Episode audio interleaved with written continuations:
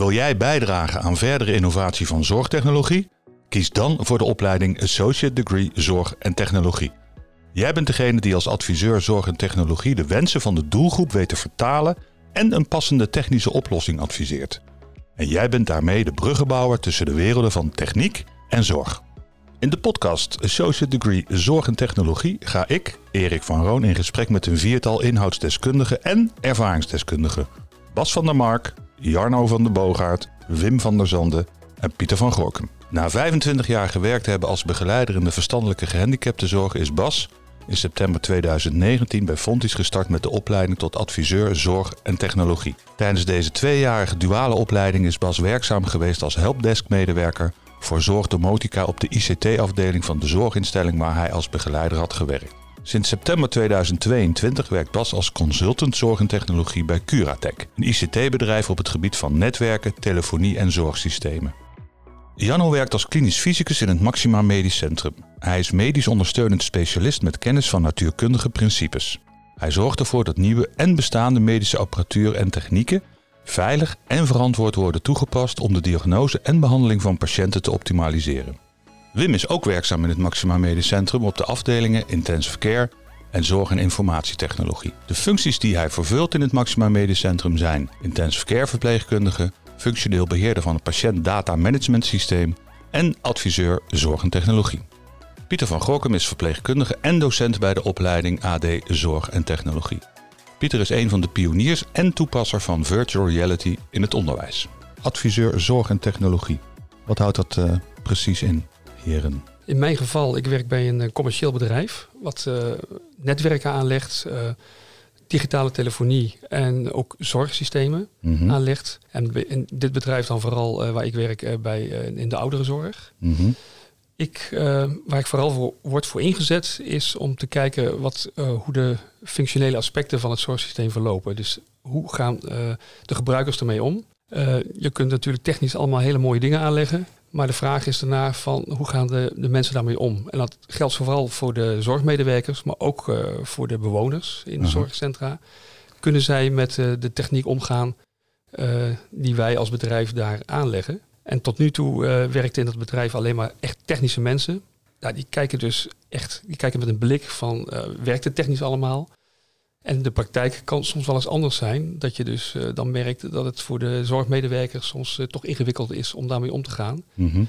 En daarvoor word ik ingezet. Ik ben ook de eerste die daar aangenomen ben met een zorgachtergrond. Oké, okay, en wat is jouw zorgachtergrond als ik vragen mag? Ik heb ruim, nou bijna wel 25 jaar gewerkt in de verstandelijke gehandicaptenzorg. Mm -hmm. ik was daar begeleider op dagcentra. Mm -hmm. En de laatste tien jaar heb ik gewerkt in een bakkerij waar uh, verstandelijk gehandicapten brood bakken, taartjes maken, koekjes bakken en die soort zaken. En ik begeleide de, deze mensen. voor hun was het gewoon hun werk. We mm -hmm. gingen naar hun werk, dan kwamen ze dus naar de bakkerij. En ik zorgde ervoor dat alles in goede banen werd geleid. Ik denk dat uh, Pieter uh, wel veel, jou, veel, van jouw bakkunsten heeft uh, geproefd, of niet, Pieter? Nou ja, zojuist de cake die hier op tafel staat, komt niet van jouw bakkerij af, maar die... Daar wordt een beetje minzaam naar gekeken, denk ik, in die tijd. ik zag de blik al, maar dus bij deze bevestigd. Ja. ja. Pieter, jij kent Bas van de opleiding? Ja, Bas, ben je nou echt, heb je nou een heel andere taak gekregen doordat je deze opleiding gedaan hebt? Of heb je andere inzichten gekregen? Je bedoelt, uh, met, uh, toen ik in de tijd dat ik in de bakkerij ja. ja. ja, dat is natuurlijk een enorm verschil. En dat wilde ik ook. Ik uh, ben nu net 60 geworden. En een, jaar of vijf geleden dacht ik van, ik ga me omscholen. Ik wil de, de laatste acht, negen jaar gewoon ander werk gaan doen. Ik ben bij een coach samenwerken, of bij een coach gegaan om te kijken hoe dat mogelijk is. En toen kwamen we al snel aan om, een combinatie te maken tussen de zorg, waar ik natuurlijk heel veel ervaring in heb, en mijn affiniteit met techniek. En van daaruit zijn we dus met die opleiding, ben ik bij deze opleiding gekomen.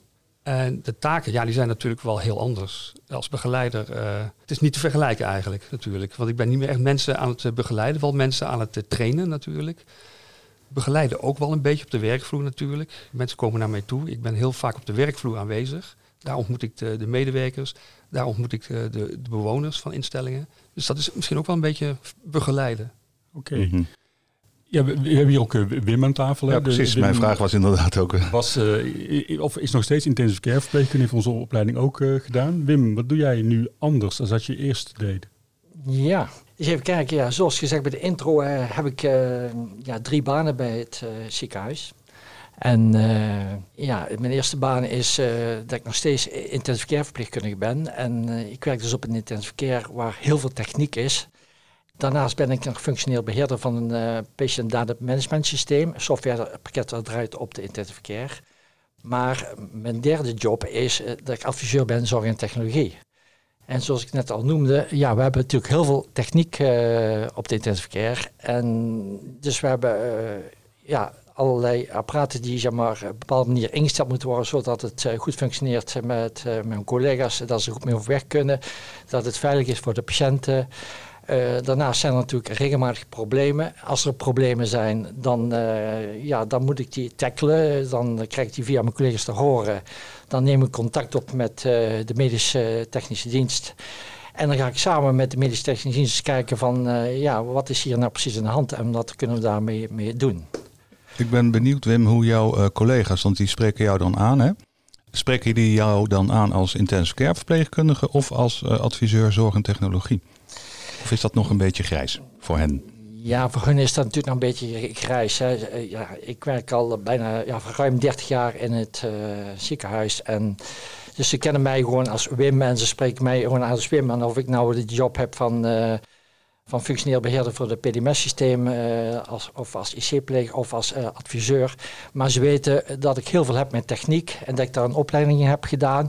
Dus ze weten meteen mij te vinden. Ze sturen mij uh, een WhatsAppje of een mailtje of ze benaderen mij persoonlijk. Mm -hmm. Maar ook vanuit de leiding, die krijgt natuurlijk ook informatie binnen en ja, die komt ook naar mij toe. Voor Wim, kun je eens daar eens gaan kijken. Wat is daar aan de hand? Kun je daar eens onderzoeken? En uh, dat is wat er gebeurt. En de leiding waar je het over hebt, is dat de leiding van de intensive care of is dat de leiding van de medische technologie? Die toevallig ook aan tafel zit.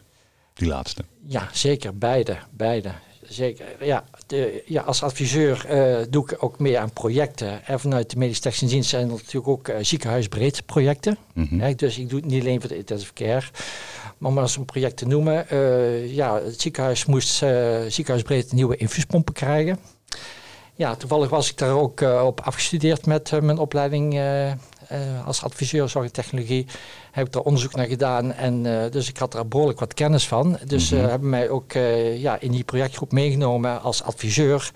En ik heb daar heel veel nuttige adviezen kunnen geven. En uh, waardoor het project uiteindelijk, uh, denk ik, uh, zeer compleet is geworden. En dat we ondertussen met een heel mooie nieuwe ja, infuuspompen eh, in het Maxima zitten. Ja. ja en waar, waar, kwam die opdracht vandaan van die infuuspompen?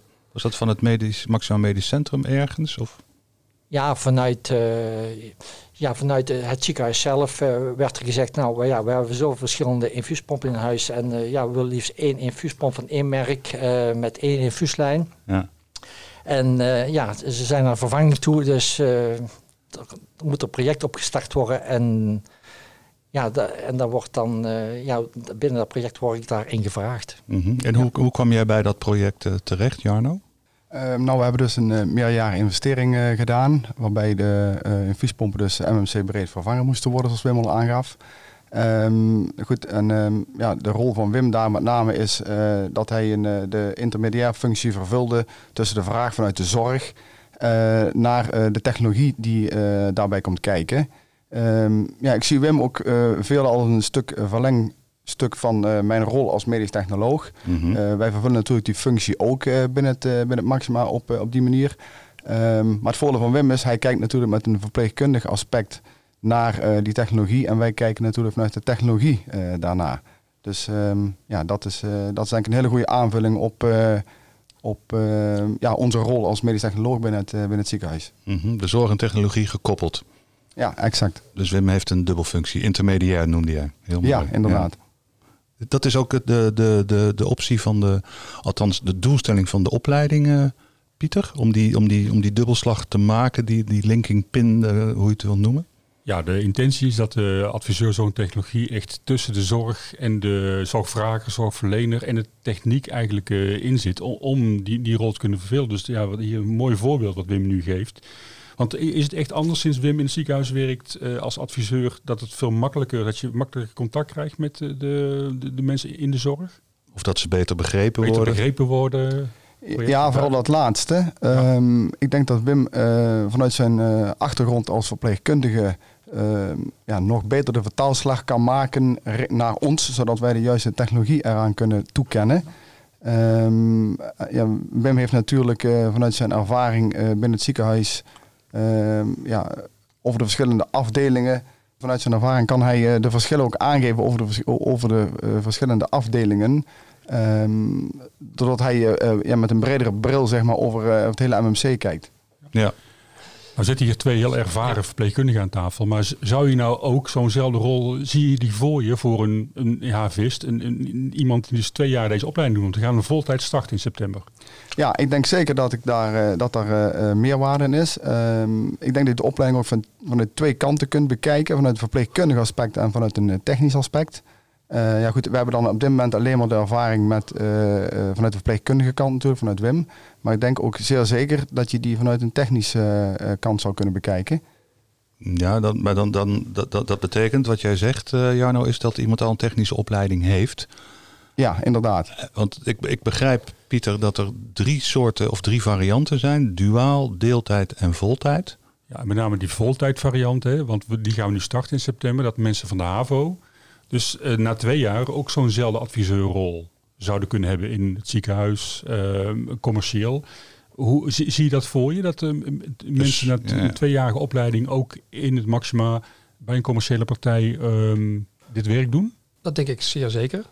Je ziet ook, uh, mijn rol die is ook heel duidelijk uh, gericht als een soort uh, bruggenbouwfunctie. Ik, als, wij op de, als ik op de werkvloer aanwezig ben en ik ga dan samen ook met engineers ga ik daarheen omdat zij natuurlijk de technische aspecten van het hele systeem kennen. En dan zie je ook dat zij heel vaak heel duidelijk achter de laptop gaan zitten en kijken, werkt het uh, systeem zoals het moet werken, technisch gezien. En ik ga, de werk, of ik ga door de gangen lopen, ik zoek de mensen op in de zorgposten en ik ga met hun praten over van uh, hoe ervaren jullie het nieuwe systeem? En kunnen jullie ermee omgaan en waar gaat het mis en waar gaat het goed? Als dingen dus niet goed gaan, dan, denk, dan denk ik natuurlijk van hoe zou het beter kunnen? ga ik terug naar die engineers, met hun bespreken van kunnen er zaken bijgesteld worden en uh, wat zijn de technische mogelijkheden. En zo loop ik eigenlijk van de ene kant naar de andere kant. Dus een stukje communicatie wat in onze opleiding ingebakken zit eigenlijk is een belangrijk aspect. Ja, ik had erover nagedacht. Want ik, die vraag was al gesteld natuurlijk voordat ik hier naartoe kwam. En de belangrijkste uh, zaken die in, in de studie naar voren zijn gekomen, waar ik nu heel veel heb, dat is het samenwerken en de communicatie. Dat zijn wel de twee belangrijkste aspecten waar ik nu uh, veel plezier van heb. Zie jij dat ook zo, Wim? Ja, zeker. zeker. Als mij die vraag is eerst gesteld, zou ik bijna hetzelfde gezegd hebben, Mooi, zou ik zeggen. Maar, Heb je er nog iets aan toe te voegen? Ja, nou, ik denk het wel. Ik wil zeggen, ja, ik, we kregen net de vraag of je vanuit de HAVO inderdaad zo'n tweejarige opleiding uh, kunt doen. Uh, ik denk dat dat zeker kan. Hè. Vooral uh, als ik, ik heb even teruggekeken, ja, we waren destijds acht modules. Ik denk, ja, wat heb ik destijds ook weer gedaan? En dan zag ik ook inderdaad dat er een stukje anatomie, fysiologie in zit. Et cetera, wat je dus zeg maar als uh, verzorgende of als verpleegkundige ook uh, hebt gehad, waardoor je begrijpt wat er in, in een uh, lichaam gebeurt en de mensen als zodanig ziet van en de techniek die daarop toegepast wordt, ja, hoe het dan kan functioneren en wat je wel en niet moet doen om ja, een apparaat of in ieder geval iets in de techniek uh, goed te laten functioneren bij die persoon uh, met al zijn handicaps. Nou heb je ook eh, in deze opleiding hebben jullie allebei een eindonderzoek uh, gedaan. Dus we hebben je geprobeerd wat te trainen in het, een onderzoekende houding te hebben binnen je, je werk. Merk je daar al verschil in, in je dingen die je nu uitvoert? Ja, ik vind ook ehm, ja, projectmatig werken vind ik heel belangrijk. Van, ja, hoe stel ik een projectplan op? Hè? Ja, wat is de hoofdvraag? Hè? Wat is de doelstelling? Hè? Op een gegeven moment maak je deelvragen uh, en vervolgens maak je een plan van aanpak. En dat is wat we zeg maar, vooral op plaats van opleidingen ja, goed in getraind zijn. En waar ik dus uh, persoonlijk heel veel aan heb. En, uh, ja, maar ook wat je begin van de opleiding krijgt, het geven van feedback, hè, het feedback ontvangen dat is uh, heel belangrijk. Uh, je moet je wel ja, ja, je mannetje staan als je in zo'n projectgroep zit. Hè, laat je horen en, uh, en niet alleen maar luisteren en denken van het zal allemaal wel. heel belangrijk. Ik vind het wel leuk dat je de, in de woordspeling dat je je mannetje staat. we zitten hier inderdaad ook met een aantal mannen aan tafel. Zijn er ook vrouwelijke adviseurs zorg en technologie? Nou ja, als ik kijk binnen mijn groep die al afgestudeerd is, Ja, er waren uh, ja, er verschillende vrouwen en misschien waren er meer vrouwen als mannen. Nou, het was volgens mij aardig verdeeld, toch? Er zijn over het algemeen meer vrouwen dan in vergelijking met mannen. Ja, toevallig ja. die dus dit is toeval. ja. aan tafel zitten. Dat ja, omdat het toeval. Ja, dat is natuurlijk ook een stigma. Eh, techniek en mannen, maar het, dat is niet meer, toch? Nee, zeker niet. Nee, kijk, en, uh, ja, ik kom natuurlijk bij, uh, bij Jan, kom ik regelmatig op de medisch-technische diensten.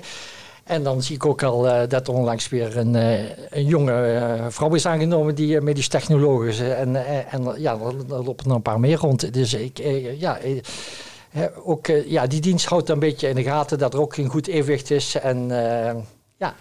en ik denk ook dat er wel, wel specifiek gekeken wordt van nou ja, welke rollen als medisch technoloog bijvoorbeeld worden dan toegekend aan en uh, wel, ik werk in het ziekenhuis. Uh, Als ik dan zie uh, de collega van Jano bijvoorbeeld ja, meer richting moeder-kindcentrum gaat, vrouwen er vaak iets meer mee hebben, en meer affiniteit, ja, dan lijkt dat heel logisch natuurlijk. En, maar ja, als adviseur zorgtechnologie ben ik nog, zover ik weet, de enige in het ziekenhuis. Ja.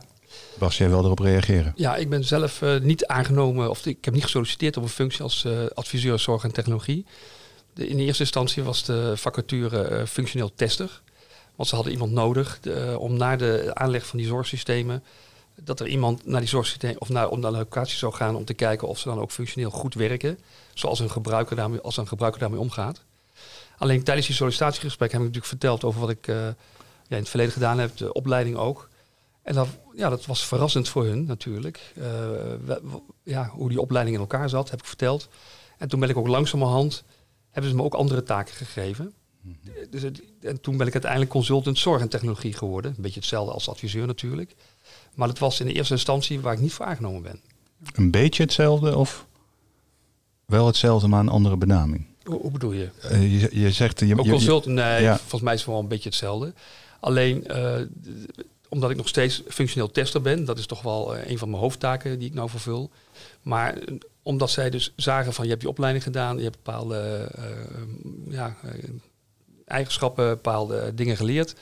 Kun je dus ook andere taken op je nemen. En die hebben ze ook daarvoor ingezet. En dat is onder andere dus ook, uh, wat ik net vertelde, dus naar, naar, naar locaties sturen op het moment dat zaken niet goed lopen en technisch wel in orde lijken, maar toch niet goed lopen. En ik, ik heb mezelf ook wel eens een keer troubleshooter genoemd, om dan te gaan kijken wat is er nu werkelijk aan de hand daar dan word ik erheen gestuurd en dan wordt er aan mij gevraagd ook een advies te geven van uh, hoe dat dan, uh, wat er daar misgegaan is en hoe het kan verbeterd worden ook. Mm -hmm. Dus op dat moment ben ik wel echt adviseur. Maar ik sta echt projecten zelf uh, leiden doe ik niet. Ik sta in dienst van projectleiders. Ik ga mm -hmm. wel mhm. van project naar project.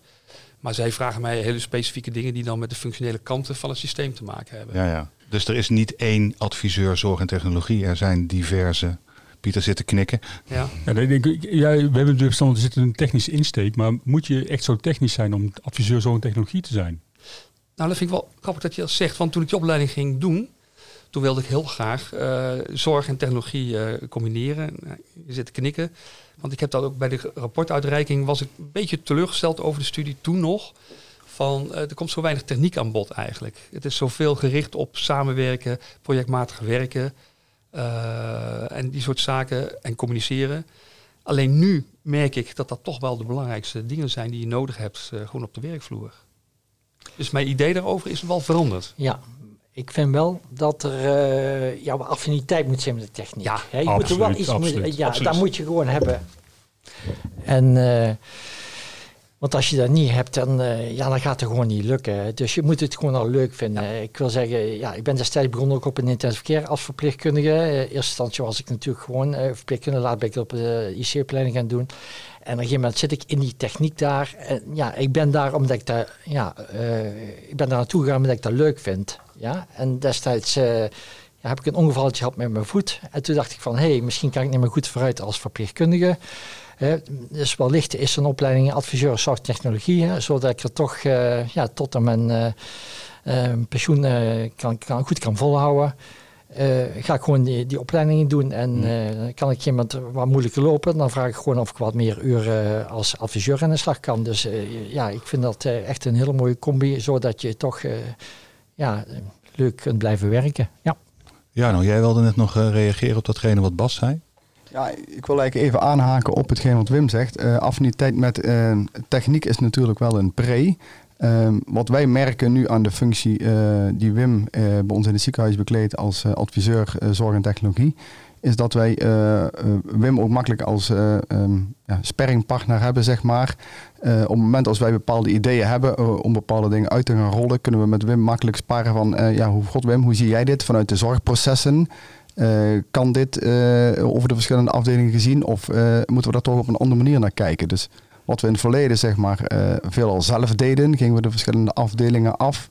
Um, ja, sparen we nu vaak met Wim vooraf om te kijken van is onze denkwijze qua invulling qua technologie goed?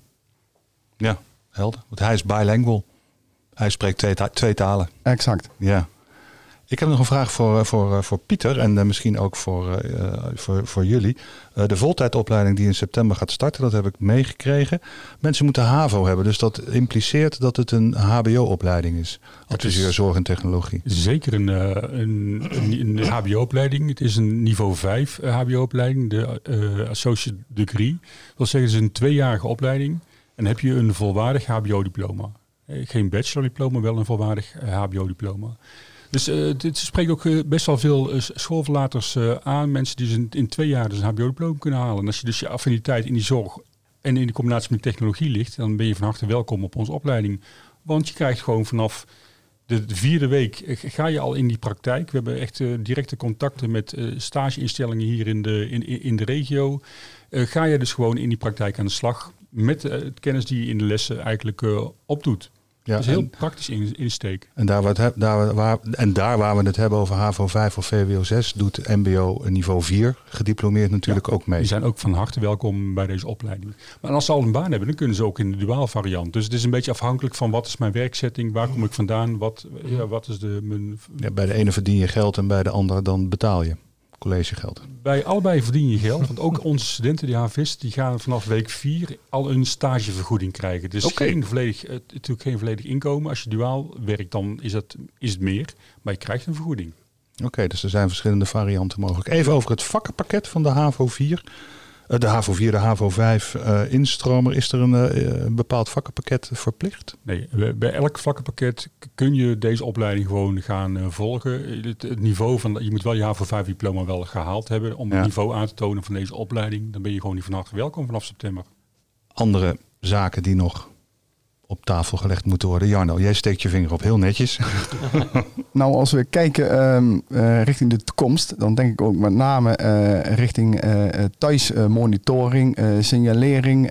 daar is een gigantische vraag zien we op ons afkomen met betrekking tot technologieën die we nodig hebben om meer zorg buiten het ziekenhuis te kunnen leggen. Mhm. Als ik kijk binnen ons ziekenhuis, die hebben de ambitie uitgesproken om in 2025 25% van de zorg uh, buiten het ziekenhuis neer te leggen en dan bij de patiënt thuis. Nou, daar heb je natuurlijk de nodige technologie voor nodig om daar uh, de juiste invulling aan te kunnen geven. Dus ik denk de rol als uh, adviseur zorg en technologie die daar zeker welkom is. Die gaat over de grenzen van, de, van, de, van het ziekenhuis heen. Ja, inderdaad. Dat betekent dat jullie ook contacten hebben met de wijkverpleegkundigen, met wijkzorg? Of wordt het echt ziekenhuis verplaatste zorg? Het wordt echt ziekenhuis verplaatste zorg. Um, ja, vanuit de mijn rol uh, hebben, wij op dit moment nog geen uh, contacten met, met de thuiszorg. Maar wat niet is, kan nog komen. Ja, inderdaad. Ja. en ik zie in projecten die we nu met, uh, met de laatste jaar AD adviseur zorg en technologie opleiding doen, dat er al die contacten al wel zijn in sommige regio's. Dat je echt vanuit de ziekenhuizen ook al voorwerk gedaan wordt, dat de mensen sneller kunnen revalideren thuis en dat soort projecten. Ja, wij zijn inmiddels ook wel gestart met, uh, met een bepaalde applicatie uh, waarmee mensen thuismonitoring uh, kunnen doen. nou goed, dat gaat de komende jaren verwacht ik alleen maar verder uitbreiden. Het is heel divers wat ik zo hoor. even naar de, naar de persoonlijke kenmerken van, van de beide adviseurs en consulenten zorg en technologie.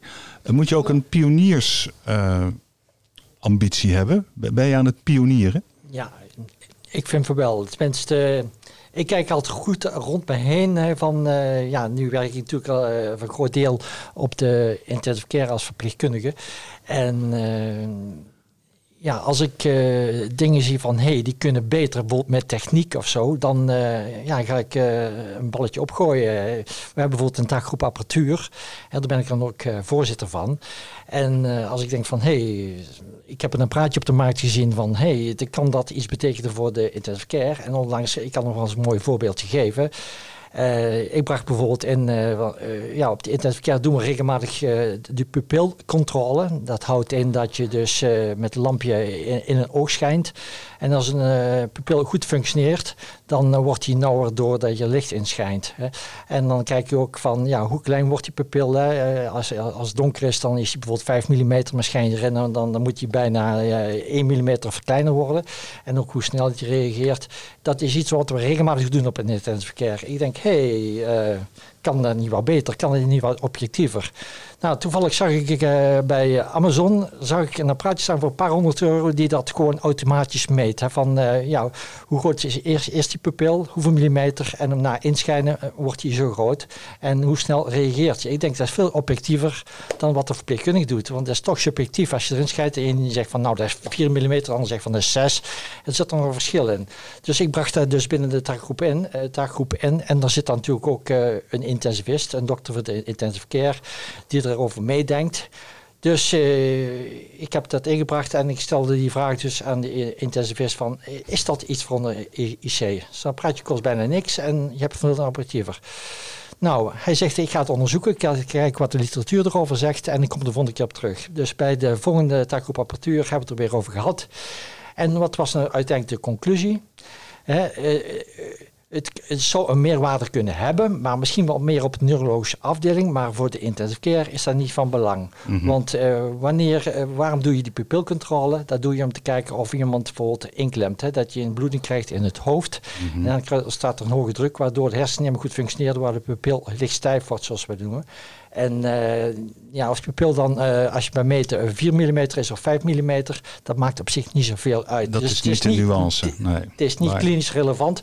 Dus uiteindelijk hebben we gezegd van nee, dat gaan we niet op de intensive care. Maar ik heb er wel over nagedacht dus, en ingebracht, waardoor ja, het mogelijk misschien wel relevant zou zijn. En we weer een nieuw apparaatje wat weer zeg maar, de kwaliteit bevordert op, uh, voor de patiënt. Ja, precies. Nou, en, jou, en jouw argumentatie was natuurlijk ook heel, uh, heel steekhoudend. Van, goh, ik ben op zoek naar iets wat uh, continu, wat valide is, wat uh, consistent is. Want ik herken het, bij wisseling van diensten veranderde vaak op de IC de neurologische status van de patiënt. Maar dat was de verpleegkundige die die interpretatie deed. Precies, ja. precies, ja.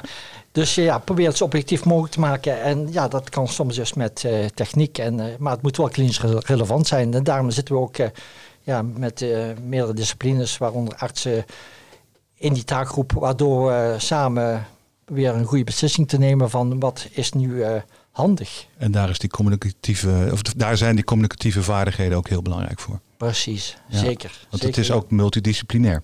Ja, zo kan ik natuurlijk heel veel voorbeeldjes noemen die we al gedaan hebben of nog gaan doen. Ja. Herken jij dat, Bas? Nou, ik wil even nog terugkomen over uh, hoe je vanuit die opleiding uh, kunt gaan solliciteren. Want ik had in het begin best wel uh, moeite mee om iets te vinden. Mm -hmm. Ik ben er wel even mee bezig geweest. En ik, ik sta er een beetje dood op die term adviseur zorg en technologie. En wat ik al een beetje achterkwam is toch vaak dat bij zorginstellingen... dat ze dan toch vaak academische opleidingen vroegen voor deze functie. En ik zag ook in mijn, mijn, mijn klas dat de mensen die wel uh, vanuit een, een, zorginstelling waren gestuurd naar, een, uh, naar deze opleiding. Ik weet niet of jij ook al vanuit jouw huidige werkgever die opleiding bent gaan volgen. Ja, dat ben ik zeker. Ja. ja. en ik was wel jaloers op die mensen, want die mensen die hadden gewoon meteen eigenlijk al een functie als, uh, als adviseur zorg en technologie. En ik moest me gewoon nog in de, in, in de open markt gaan bewijzen en gaan zoeken. En ik denk dat mensen, ik kan ze aanraden om ook wat breder te kijken. Niet alleen als adviseur zorg en technologie, maar op een bepaald moment ben ik ook door een recruiter, benaderd voor de functioneel applicatiebeheerder. Had ik zelf nooit aan gedacht. Maar dat is ook een heel duidelijke functie, blijkt, die natuurlijk als bruggebouwer zit tussen de gebruikers en het gebruik van applicaties. En ja, tot nu toe zie je heel vaak dat daar ook wel gewoon echt ICT-opleiding voor worden gevraagd. Maar de praktijk is, als je met recruiters praat, dat die zeggen van nou die technische kennis is minder van belangrijk. We hebben liever iemand die gewoon heel veel van de zorg af weet en dan gaat communiceren met de technici om applicaties gewoon goed werkend te krijgen. Dus ik ben zelfs door een sollicitatieprocedure heen gekomen als applicatiebeheerder. Toen heb ik uiteindelijk voor iets anders gekozen. Maar het, is ook mogelijk om daar te gaan zoeken. Dus ik zou mhm. zeggen van ga wat breder kijken wat er mogelijk is met die studie. En niet alleen maar gefocust op adviseur, zorg en technologie. Ze zouden dan ook eigenlijk een betere naam kunnen geven voor deze opleiding? Ja, misschien. Zorg van de toekomst of innovatie. Ja, maar ook, ook, ook, gericht op die communicatie-eigenschappen en mhm. samenwerken en die soort zaken. Ik denk dat dat ja. ook op de website wel meer naar voren mag komen. Oké. Dat ja. uh, gaan we aan onze opleidingsmanager meegeven. Ik ben het helemaal met je eens, Bas. Ja, oh, dank want uh, ja, zoals je zegt, ja, ik heb drie contracten met Maxima en ik ben dus ook functioneel beheerder, dus eigenlijk applicatiebeheerder hè, van een, uh, mm van een PDMS-systeem uh, bij ons op het internetverkeer. En uh, ja, ook voor die rol ja, heb ik natuurlijk van die opleiding heel veel gehad en ja, ben ik er heel blij mee. Dit was wel leuk, Bas, toen jij net jouw betoog aan het houden was. En iedereen zat hier volop te knikken, te knikken. En Jarno? Um, ja, aansluitend op wat eh, Bas vertelde, uh, om breder te kijken naar uh, uh, ja, waar zou je mogelijk kunnen gaan werken als, als adviseur zorg en technologie. als ik kijk binnen onze eigen afdeling medische technologie, ja, Wim heeft al aangegeven dat hij een aantal contracten heeft. Maar hij heeft nog niet verteld dat hij een contract heeft voor vier uur binnen onze afdeling als medische technologie. Dus ehm, wij zien ook zeker een rol in de toekomst voor dat soort mensen die zich niet uh, specifiek bezighouden met uh, technieken, al is het niet met de zorgprocessen rondom de technologie, zodat wij onszelf meer kunnen richten op welke technologie we daar werkelijk voor nodig hebben. Mhm.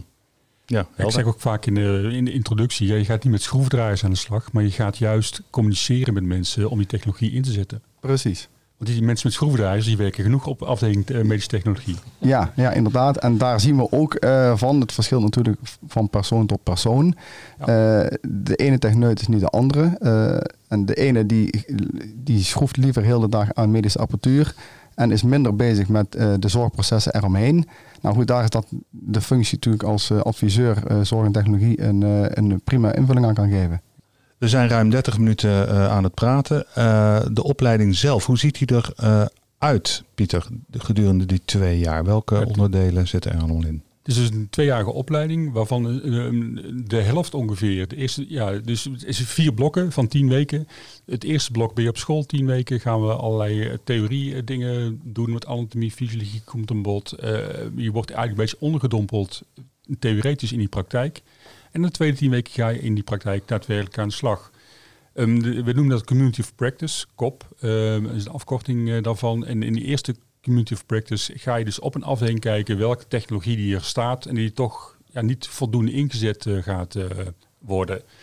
Um, daar zijn studenten ja, zo'n tien weken mee bezig. En dat, ja, dat mondt uit in allerlei alle adviezen, videofilmpjes, hoe technologieën, denk aan een tovertafel, denk aan een Medido, denk aan allerlei technologieën die al ingezet kunnen gaan worden, um, nou, hoe die beter ingepast kunnen worden in, in, de, in de praktijk. Ik kan me daar wel iets van herinneren dat wij ook een opdracht hadden gekregen om een, uh, een, een, technologisch product, en dat was een Cradle was dat genaamd. dat is een apparaat waarmee je dus eh, met zwaar verstandelijk gehandicapten in, een kring kunt zitten en dat apparaat maakt geluiden op het moment dat je het aanraakt. En ook uh, als je in een kring zit uh, en, dan één en dan de ene kant van de kring heeft het apparaat vast en de, en de sluitkring, of de, de laatste die het uh, in de kring heeft het apparaat vast. En als je dan bewegingen maakt, dan kwamen er ook weer andere geluiden uit. Dus je, het is een soort interactief apparaat. Dat hadden ze ergens aangeschaft dus. En, maar dat was gewoon in de kast terechtgekomen. Zonde. Ja, dus een, toch wel vaak dure apparaten. En onze taak was dus ook tijdens zo'n kop om uit te zoeken, wat is daar nou gebeurd? Waarom wordt dat apparaat niet meer gebruikt? En toen bleek al heel snel van, ja, als een apparaat binnenkomt, dan, uh, dan wordt het uh, bejubeld. Iedereen vindt het prachtig en mooi. En uh, dan gaan ze er even mee aan de gang. En uiteindelijk komt het dan toch in die kast te liggen. En nou, onze oplossing was toen dat, dat, dat zo'n apparaat alleen gaat werken en, en, en blijft als het ook in het zorgplan wordt opgenomen. Als het dus ook echt geïntegreerd wordt in, in, de, in de zorg die geboden wordt daar voor de bewoners. En dat, dat hebben ze waarschijnlijk gedaan. Ik ben er jammer genoeg niet meer teruggegaan. Maar uh, ze zagen dat wel zitten om dat te gaan doen. En uh, waarschijnlijk is dat dan ook uitgevoerd. Ja. Een mooi voorbeeld uh, was om, om het op die manier dus ja, aan te pakken. Dat is dus de, de, de, het eerste stuk van de, De e-, eerste community of practice. Dan ga je tien weken naar school. De tweede community of practice. Dan gaan we vanuit de instelling kijken of daar een verbeterslag gemaakt kan worden. Waar er wordt een adviesbureau gemaakt door onze studenten. En die gaan advies geven aan een instelling. Hebben we daar nog een mooi voorbeeld van? Ja, een mooi voorbeeld. Ik zit even te denken, ehm, ja, buiten de intensive care en wat, wat ik dan zo ook uh, hoor wat er gebeurt in de praktijken. Wat ik ook op uh, LinkedIn uh, voorbij zie komen, is dat er bijvoorbeeld een, ja, dat mensen in de thuiszorg Um, oudere mensen die nogal vergeetachtig zijn, die bijvoorbeeld medicijnen niet innemen, dat, die, dat er beter geregeld kan worden. En uh, dat er dus apparaten voor bestaan uh, waar men nog geen weet van hebt, maar dat die ondertussen door, uh, ja, door een adviseur zorg en technologie wel ingezet kan worden. Ik wil zeggen, als ik kijk naar mijn oud klasgenoten toen ik destijds die opleiding zorg en technologie deed, waar die mee bezig zijn. En dan zie ik de Medido voorbij komen. En dat is een apparaat waar dus zeg maar, vooraf medicijnen in stopt. En op het juiste moment bij de, bij de bewoner thuis op het goede moment gaat piepen. En dan weet de bewoner van, hé, hey, er piept de machine, dus oké, ik moet mijn medicijnen oppakken. De medicijnen liggen keurig gedoseerd in dat laadje wat dan zich opent in het apparaat. Waardoor die bewoner toch zijn juiste medicatie krijgt op dat moment. En waardoor die bewoner zeg maar, langer goed gezond blijft uh, en functioneert. En dus minder vaak in een ziekenhuis komt, wat weer uh, zorgkosten bespaart, et. Dus dat is ja, enorm waardevol uh, wat je dan kunt betekenen voor de, als adviseur zorg en technologie voor de gezondheidszorg. Ja. ja. Dat is ook het eerste echte advies wat je als groep geeft aan een echte setting. Want onze opdrachten die we zijn, die we maken voor onze studenten, zijn ook allemaal echt, die worden in de praktijk ook daadwerkelijk uitgevoerd. Leuk voorbeeld ja, zeker. Ik vind die van die Medido, als ik daarop in mag haken, uh, die uh, voor de thuiszorg zeg je dat die uitermate geschikt is. Zou zo'n Medido ook gebruikt kunnen worden in de verpleeghuiszorg? Waar uh, mensen opgenomen zijn die toch wel wat zelfstandiger zijn? Ik zit maar hard op te denken. Ja, ik denk het wel. Het is heel afhankelijk van ja, hoe die bewoner is. Ik, ja, als een bewoner ook vergeetachtig is in een verpleeghuis, dan kan dat wel licht ook. Dat ligt dan wel, ja, hoe ver is die... Uh... Ja, jij werkt natuurlijk niet in een verpleeghuis. Nee, jij, dat niet. Kijkt met een intensive care blik Ja, dat klopt. Maar ik, heb er vroeger, dat... ik heb er vroeger wel gewerkt. Hè? want ik heb des, het is heel lang geleden heb ik opleiding tot ziekenverzorgende gedaan. Dus daar mag ik oh. nog even aan toevoegen. Okay. Dus ik heb wel de nodige ervaring. Dus ik kan wel ontzettend breed kijken hoor. En ik, mm -hmm. uh, ja, ik zie ja, in de media zie ik wat er dus gebeurt. Hè, zoals bij, op LinkedIn, uh, wat er uh, aan technieken zijn en wat er gebeurt. Uh, mm -hmm. Dus ik heb er wel een aardige kijk op. Ja. Okay. Dus het antwoord is ja. Het zou in de verpleeghuiszorg ja. ook heel ja. goed. Dus de functionaris of de, de adviseur zorg en technologie. Is het een functionaris? Is het een, wat, wat is het? Wat, wat zijn jullie? Functionaris? Het is echt heel erg afhankelijk van waar je terecht komt ja. straks in, je, in je werksetting. Ik ben gewoon een collega. ja. Nee, ja, ik denk als je voor jezelf een goede functienaam kunt bedenken die past binnen een organisatie en uh, je bespreekt dat en iedereen is het ermee eens, dan zal het gewoon goed zijn, denk precies, ik. het gaat ook helemaal niet om je titel, het gaat om degene precies. wie je bent en wat je doet. En, uh, Pieter, Jij wilde... Ja, in het tweede jaar. Jij gaat dan even door met de opleiding. uh, weer tien weken school, weer allerlei opdrachten. En dan de tweede tien weken ga je echt in een commercieel bedrijf aan de slag. Een opdracht, hoe kunnen we een product meer in de markt krijgen die erbij hoort. Ook hele, een hele andere kijk krijg je dan een keer op, ehm, op ja, als je de zorg komt. Is het heel anders kijken, anders denken. Is interessant, vinden wij. En in het laatste half jaar doe je een opdracht in je eigen ziekenhuis of instelling waar je dan vandaan komt om alvast die, ja, herkenbaar te maken in de organisatie. Laat je kunnen laten zien, ja, wat, wat, wat kan ik allemaal gaan doen straks in, in die nieuwe rol, nieuwe functie of whatever, uh, als adviseur zorg technologie. Ja. En dat is het begin van, het, van, jou, de, van de nieuwe carrière als uh, adviseur zorg technologie. Dat is het, het afstudeerproject van een half jaar. Wordt heel intensief begeleid door één docent. Dat is ook wel een hele intensieve gebeurtenis, want dan ben je echt voor het eerst eigenlijk in je eentje bezig. Ja. Want tot nu toe... Ja. Uh, werkte je altijd in groepen met die kops. En dan word je in je eentje uh, op pad gestuurd. Ja. In mijn geval naar het UMC Utrecht, waar ze een, uh, mini-ECG aan het uh, ontwikkelen waren. Een, een, klein apparaatje waar mensen thuis zelf een, een hartfilmpje konden maken. En ik, toen ik daar binnenkwam, toen, toen waren ze vooral heel erg technisch bezig. Maar ze wilden nu de eerste ja, gaan, voor de eerste keer gaan bekijken van hoe is het voor de mensen thuis om daarmee aan de slag te gaan. Dus ik kreeg een protomodel mee. En ik mocht uh, allerlei bezoeken afleggen uh, bij mensen thuis. Uh, mensen met een hartziekteachtergrond. Mm -hmm. En dan met hun met dat apparaatje aan de gang gaan. En hun ook interviewen van hoe ze dat ervaren. Of ze dat in de toekomst zouden gaan gebruiken en die soort zaken. En wat heb je geadviseerd? nou, aanpassingen van het apparaat. Die kwamen naar buiten dat die niet helemaal handig waren. Daar heb ik een advies over uitgebracht. Dat is vooral wat ik me nu kan herinneren. Ja. Maar vooral echt, uh, was eigenlijk een technische aanpassing voor het apparaat. Omdat ik zag dat het uh, niet goed uitgevoerd kon worden zoals het nu was uh, gemaakt, dat apparaat. Mooi. Ja. Ja, dan wilde erop reageren. Nou, als ik kijk, uh, binnen ons uh, eigen ziekenhuis hebben wij uh, ook een afstudeerder gehad. die heeft zich met name bezig gehouden met de implementatie ziekenhuisbreed van het vervangen van onze automatische bloeddrukmeters. Met daarbij een nieuwe functionaliteit waarbij er ehm, ieder, ja, ieder moment van de dag een, een EWS-score, een early warning score bepaald kan worden. Juridisch als ziekenhuis zijnde bij dat verplicht om dat bij iedere patiënt die opgenomen ligt één keer per dag te doen. Um, nou, wij hadden die apparatuur gekocht, die hadden we ook gekoppeld aan het draadloos netwerk. We hadden communicatie met ons ziekenhuisinformatiesysteem. Technisch functioneerde alles, alleen we hadden één uitdaging en dat was om ziekenhuisbreed een standaard early warning protocol te krijgen, zeg maar. En daar waren nogal wat uh, verschillende meningen over de verschillende afdelingen. Omdat je natuurlijk ook te maken hebt met verschillende patiëntenpopulaties. Dus uh, ja, zowat iedere afdeling zijn eigen uh, mening. Wat moet er allemaal in dat protocol zitten? Waar moeten we op gaan scoren? En uiteindelijk hebben we de adviseur zorg en technologie daar ja, de opdracht gegeven van nou, ga hier maar consensus over krijgen, MMC breed. samen met, met de, alle betrokkenen. Dus dat was ja, ja, heel, heel goed, denk ik. Zo zie je opdrachten die er echt toe doen. Eh, om als, af, als afsluiting van de opleiding, zoals je dan gewoon echt als adviseur aan de slag kunt eh, na twee jaar op school. Ik heb een, uh, een heel duidelijk beeld gekregen van, van de opleiding.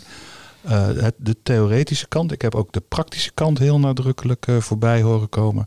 En ik vind het leuk om te constateren dat zelfs Bas toch de verleiding niet kon weerstaan om een plakje cake te maken uit de fabriek. Uit de fabriek, ja.